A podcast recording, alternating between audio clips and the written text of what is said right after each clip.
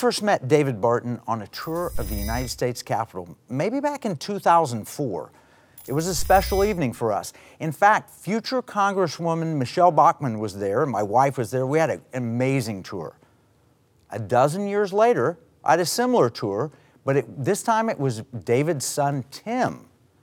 And I got to tell you, maybe he did even better job than his dad on the tour. It was fabulous. So I've known the family for a while, and they helped my wife with a painting that she's done of Jefferson on horseback riding to the Capitol. And I've seen David in and out of Glenn Beck's studio a lot. He is really a historian to the conservative movement. He's the founder of Wall Builders, and Tim, his son, is president of Wall Builders. And what makes it so valuable, their studies, they have a deep knowledge of the founding of America. They know the founders through the archive of documents that they've assembled.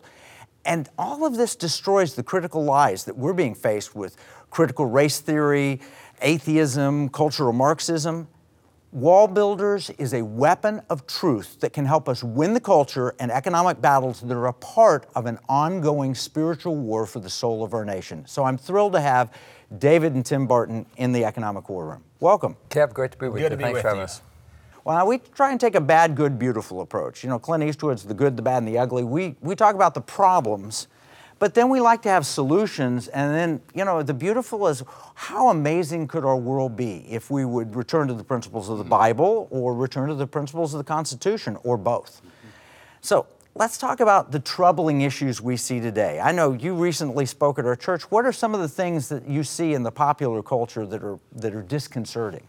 Well, for sure, you've got a fundamental transformation going on of the type of government and economic system that we've had for nearly four centuries. So there's an effort through Marxism to move into the cultural aspects as well as the economic aspects as well as the governmental aspects. Um, kind of the horse they're riding right now, the Trojan horse, if you will, is the 1619 Project, Oh, Critical yeah. Race Theory.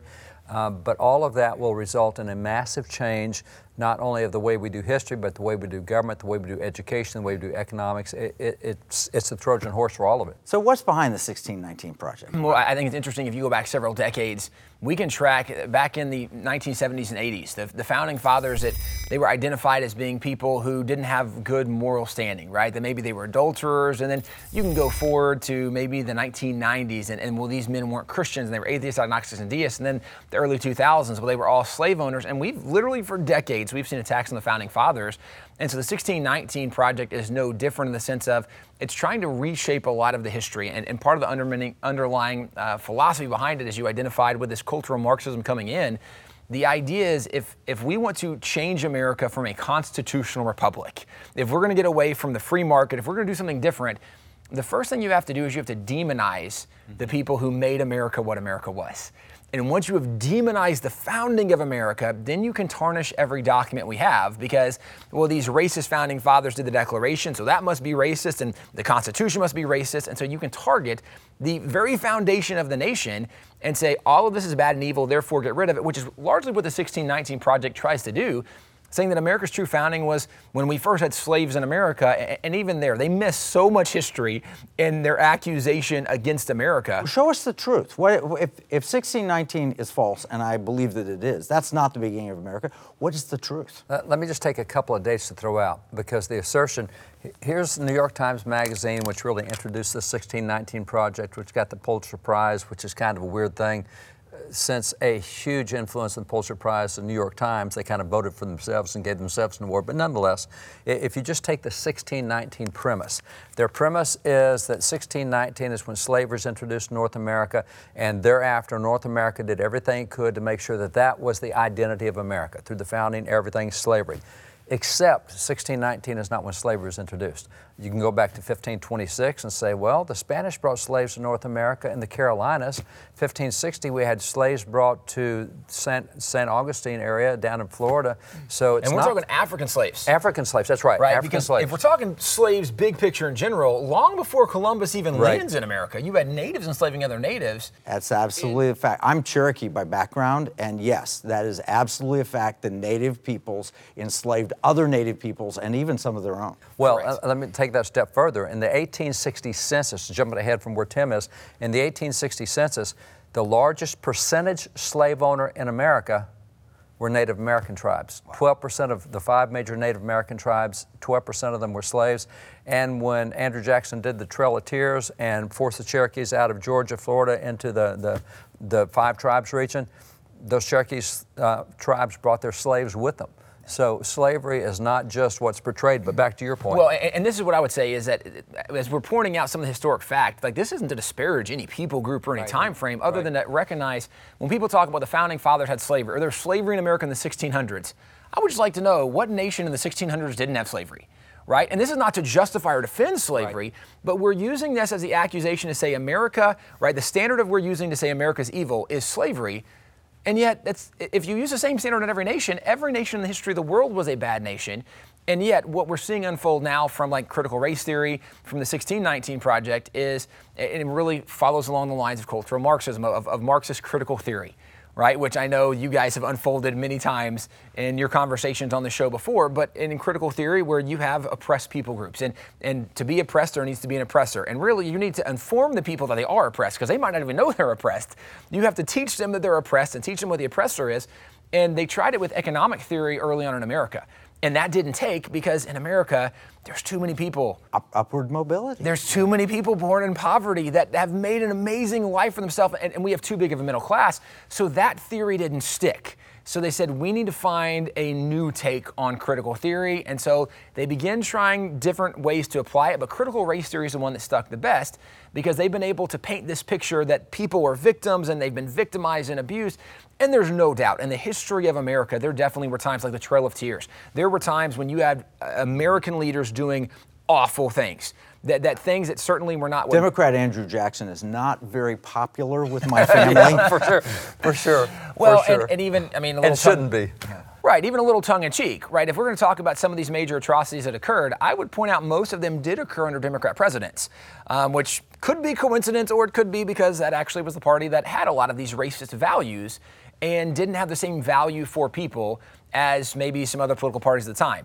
But if you look back, there's no doubt America wasn't perfect, but the accusations we were accused of is crazy, so much so that now you literally have kindergarten students white students that are being taught that they are bad and evil because of the color of their skin, which is so contradictory to the very thing, MLK fought for.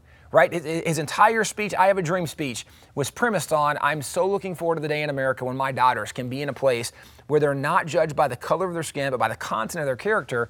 And in America, right now, we are flipping that notion totally around, saying the color of your skin is more important than the content of your Yeah, it took 60 years and a lot of hard work to get almost to where MLK wanted it. And now that we're almost there, let's trash all that and go back. and s- it- It's just, oh, it's crazy. It's mind blowing. Well, we'll have to take a break. When we do, I'd like to come back and talk about some of the reasons that we can see good responses. What's the good out of this? Mm-hmm. The bad we get. What's the good? We'll take a break and we'll be right back.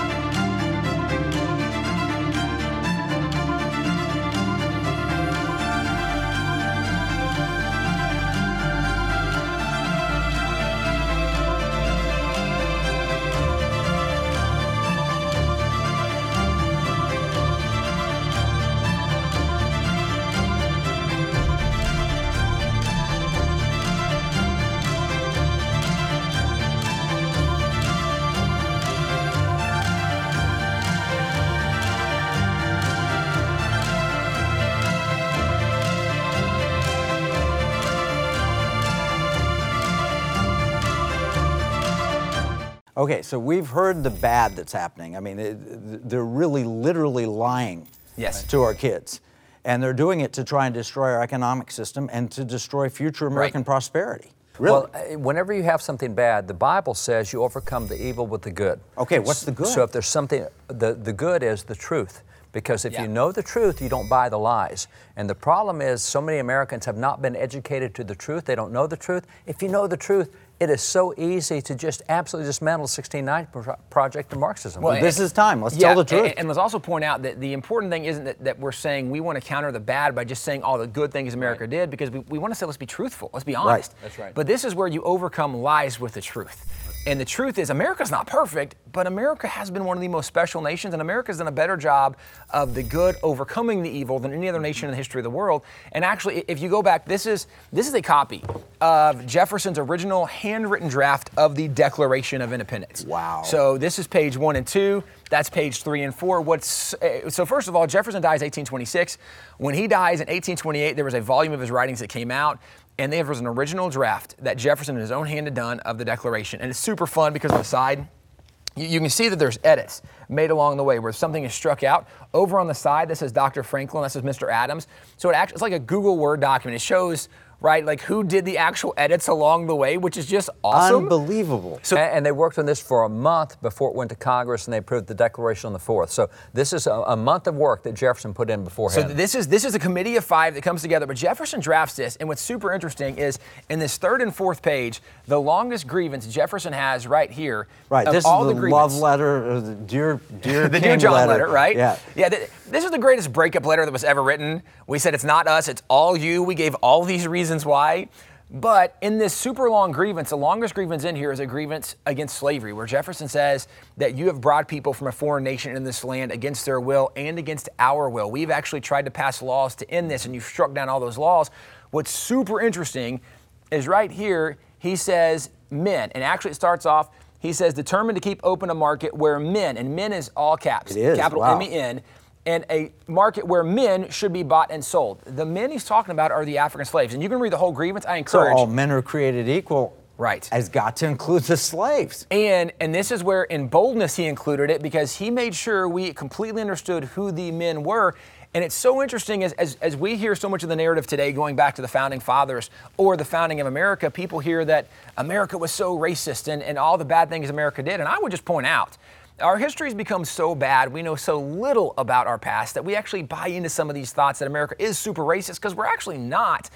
If you go, John Adams says the American Revolution began did not with the shot at Lexington Green, the shot heard around the world. He said that's not where it began. It didn't begin at Bunker Hill. He said it actually began with the first bloodshed on King Street. King Street was the Boston Massacre. Well, if people remember, at the Boston Massacre, the first person killed at the Boston Massacre was actually a black patriot, Crispus Attucks. Now, this is interesting.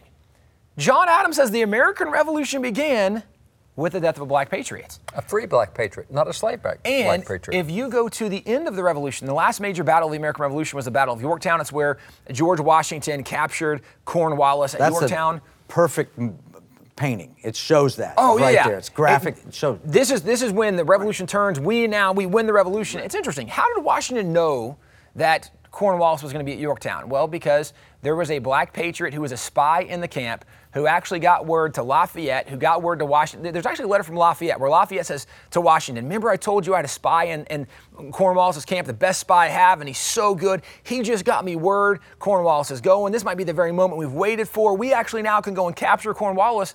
The intelligence came from this black spy, James Armistead, who actually uh, took the name Lafayette at the end of the Revolution. Like he was adopted by Lafayette, super cool. But James Armistead Lafayette is the guy who got the intelligence to capture Cornwallis. The American Revolution began with the death of a black patriot. The American Revolution was ended because of the intelligent spy work of a black patriot. Literally, you can't tell the story of the revolution without including these heroes. This is true black history. true black history. Well, now, hey, let me show you something else with that because this book right here, this is a book that came out in 18, uh, 1851 by a guy named William Nell. William Nell is the first black man to serve in the federal government. He's a historian, and this is nothing but the history of the black heroes of the American Revolution. More than 100 heroes, not just soldiers, heroes mentioned by name. It's interesting, throughout the American Revolution, every battle of the Revolution, you had integrated forces, black and white, and on average, it was all volunteer force. You had to enlist and volunteer, and at the term enlistment, you're out. The average black person in the American Revolution served nine times longer than the average white person in the American Revolution. You have the hero uh, of, of Yorktown um, being James Armistead, but the hero of Bunker Hill was Peter Salem and Salem Poor, and the hero, one, one of the great patriots over at Battle of Lexington Concord was Prince Estabrook. And I just go through all these other black names. Every we don't know them today. Yeah. And the reason we don't well, is and there- yeah, there literally are other other pamphlets. This was from the following year uh, when William Nell decided let's make an abridged version for everybody to see. And this was in the middle of the argument in the midst of the abolition movement where people were saying right that blacks weren't fully human, and and so you had abolitionists pointing out, guys, The reason we got our freedom in the revolution was because we had so many of these incredible black patriots working with us, and they were able to point to the actual military records documentation showing, yes, these in fact were the patriots. Where so much of that changed. Well, why, why didn't that come out in the Declaration, though? I don't read that in the Declaration, what you just showed. What Okay, happened there? So, uh, really good point. So, when Jefferson presents his declaration to the Congress, there are 13 colonies. And one of the things, it's interesting, in the very first page of the Declaration, where it starts off and it says, A declaration of the representatives of the United States of America and General Congress assembled. The final draft says a unanimous declaration of the 13 United States. So when this went before Congress, was it like 50 50 on the. well, Congress had to vote and approve on every single one of the issues. When it came to this anti slavery issue, there were two states that opposed having an anti slavery grievance in there. Not half. Just two states opposed that grievance. 11 of the 13 states actually supported the anti slavery grievance. It was only South Carolina and Georgia at the time who said, We haven't tried to end slavery. That's not a grievance with us. But 11 of the 13 colonies said, We agree and we think it's okay to end slavery in this nation. The vast majority of early America was in favor of ending slavery. So the vast majority of early America, the founders, the vast majority of them were not blatant racists. and- Correct. Not, not even close. The change occurred right here. 1902, Woodrow Wilson has a five volume set, The History of the American People. In that, he is a great academic. He's a professor at three universities. This comes out, uh, progressives say this is the best set ever of history. It's interesting that in that five volume set, he does not mention a single black person in American history, not, not one. Not any of the patriots of the Revolution, not the ones that Washington praised. He does not even mention Frederick Douglass, who has more photographs, more photographs than Abraham Lincoln. It all goes. This is a white only history. Also, Booker T. Washington or George Washington right. Carver, who are at that They're point gone. very significant noted people. Well, Woodrow Wilson was a very outspoken Hey, racist. wasn't he the founder of progressivism here in the Yes. United He, States? he was, and he's also the guy who brought back the Klan, the second revival of the Klan. This book was used uh, to form a, uh, a script for a Klan recruiting film that he showed at the White House. So Called this, Birth of a Nation. This white racist guy here is the guy, reason responsible, or the guy responsible for why we don't know Black history today. And the reason he's responsible is because, as a hero of the progressive movement, Mm-hmm. when progressives took over education, they said if we're going to teach history, we should use his books as the basis of history. And his books has no black heroes from American history. And that's why today most people have never heard these stories or don't realize that the founding fathers were not racist because we don't know these stories. We're going to have to take another break. When we come back, let's talk about what happens when we learn the truth and how it sets us free.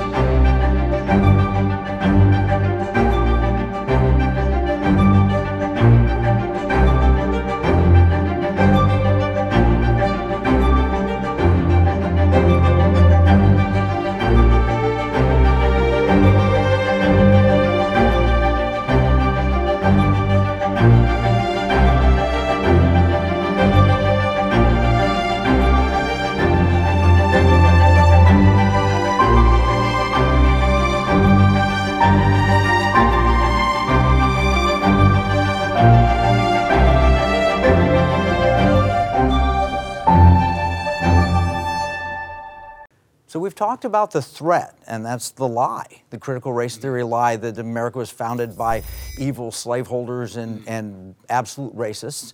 Uh, and then we've talked about the truth.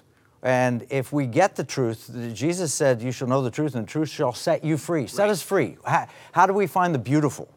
Well, there is so much back there to go to. Uh, we just got you know a couple pictures, but nobody today would recognize Lemuel Haynes, first black man to receive a degree of higher education in America. Before him, you have Wentworth Cheswell, who was elected to office as black American in 1768, reelected for 49 years in a white state, black guy in a white state. We can go back to 1641 when, when Matthias de Souza was elected as a black man in Maryland. We've had blacks elected all across those years, but you have heroes like him. You have Benjamin Banneker, who laid out Washington, D.C., chosen by Thomas Jefferson to do so. You have Frederick Douglass, of course, the great civil rights leader. You have people like Harry Hoosier. Anybody heard of the Hoosier State, Indiana? Well, that can track back to Harry Hoosier, uh, a black evangelist. Uh, you have Henry Highland Garnet, civil rights leader. He's the guy who first black to speak in Congress, and he did so when they abolished slavery. Uh, you have people like Absalom Jones, who helped found the first black denomination. He is the first uh, black man that, to receive a, a, certification through a major denomination. You have Phillis Wheatley, the great black poetess. You have Robert Smalls, who was a major general in the militia as well as a hero of 17 battles in the Civil War. He was an early congressman. Uh, you have Joseph Hayne Rainey, the first black man to preside over the U.S. House of Representatives. Uh, you have John Morant, the first black American successfully to evangelize Native Americans, including your Cherokee uh, heirs.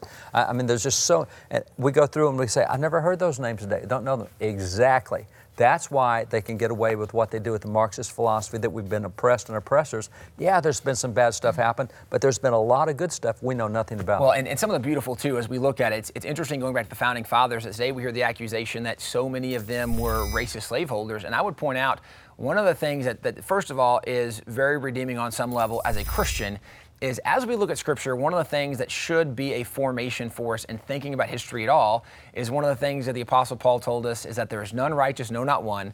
All have sinned and fallen short of the glory of God. So we know nobody's perfect. Right. But the reason that matters is because so often we look back with this lens of what should be perfection. And if we see somebody who wasn't perfect, we go, oh, that person canceled, they weren't perfect. And it's such a foolish measurement.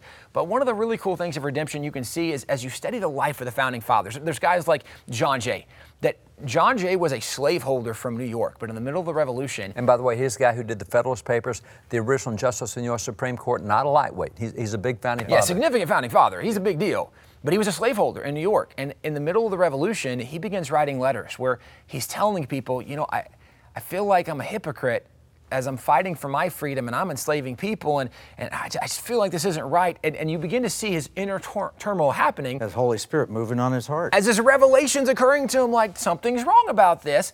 And in fact, obviously it was wrong. And he also noted that there's a whole lot of us starting to feel this way. Uh, uh for the first time, as we're all fighting for our freedom, we're going, what's with this? And, and, even one of the signers of the Declaration, a great example is uh, Whipple, uh, uh, uh, William Whipple from Rhode Island. When George Washington made him a general, said, I want you to come. He took his slave, Prince Whipple, said, come with me. And he told Prince, he said, I hope you'll really fight hard for, for America's freedom. And Prince said, I could fight a lot harder for America's freedom if I myself was free.